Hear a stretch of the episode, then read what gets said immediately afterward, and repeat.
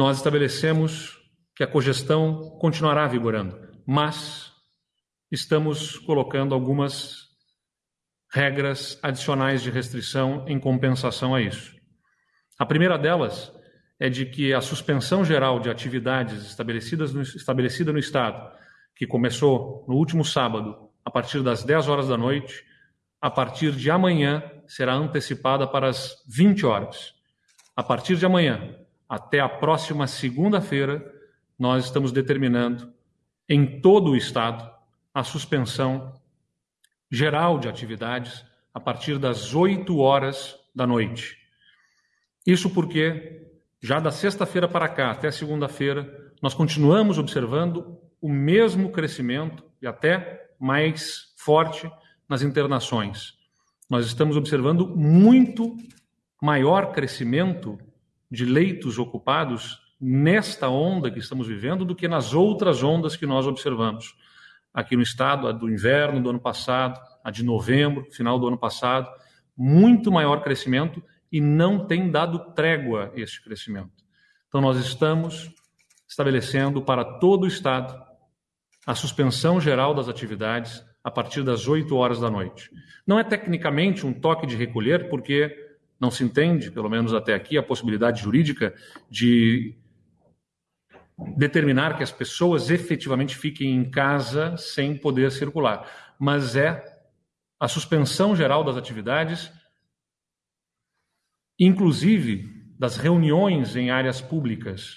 As nossas forças de segurança estarão atuando para coibir aglomerações e reuniões de grupos em áreas públicas também ao longo desse período. E nós precisamos contar com cada um dos gaúchos atendendo a esse nosso chamado e respeitando essas regras. Também na reunião de hoje de tarde do Gabinete de Crise, nós deliberamos pelo indeferimento de todos os recursos, ou seja, o mapa definitivo do Estado continua sendo aquele apresentado na última sexta-feira, com 11 regiões em bandeira preta e outras 10 regiões em bandeira vermelha.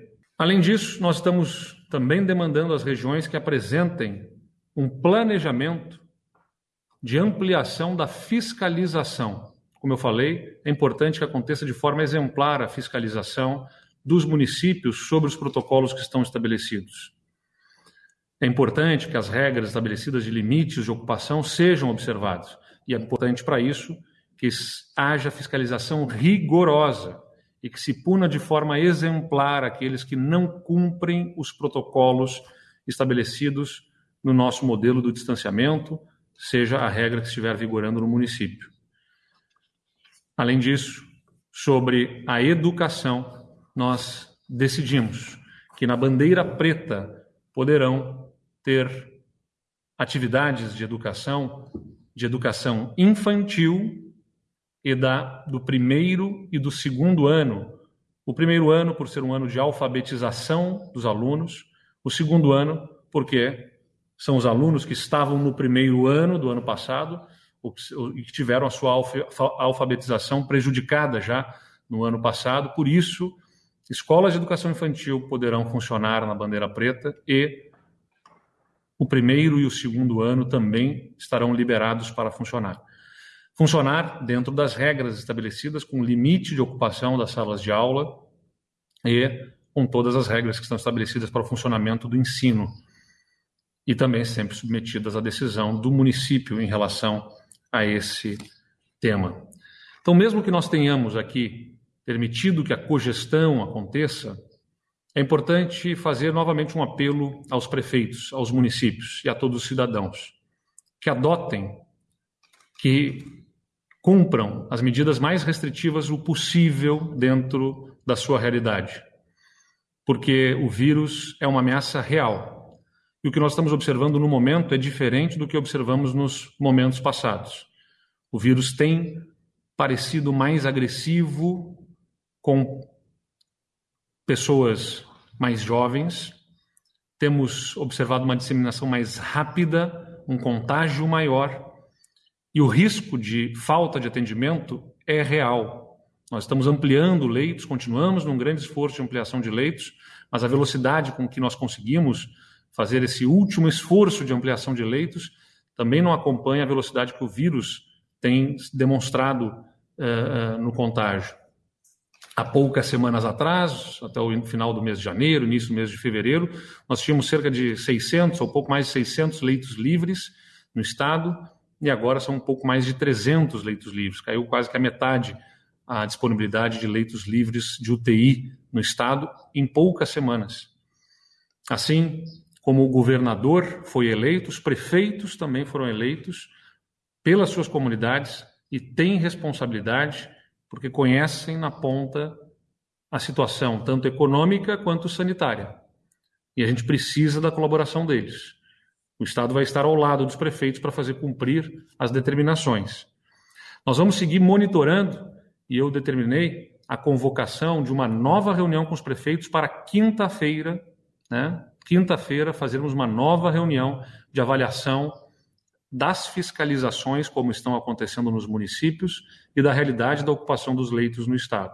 Então vamos continuar monitorando ainda mais de perto a evolução do Covid para que nós possamos tomar as medidas compatíveis com o momento que nós estamos vivendo. Se for necessário, não nos furtaremos de tomar medidas mais restritivas e vamos procurar formar a consciência de todos para a gravidade do momento que nós estamos vivendo.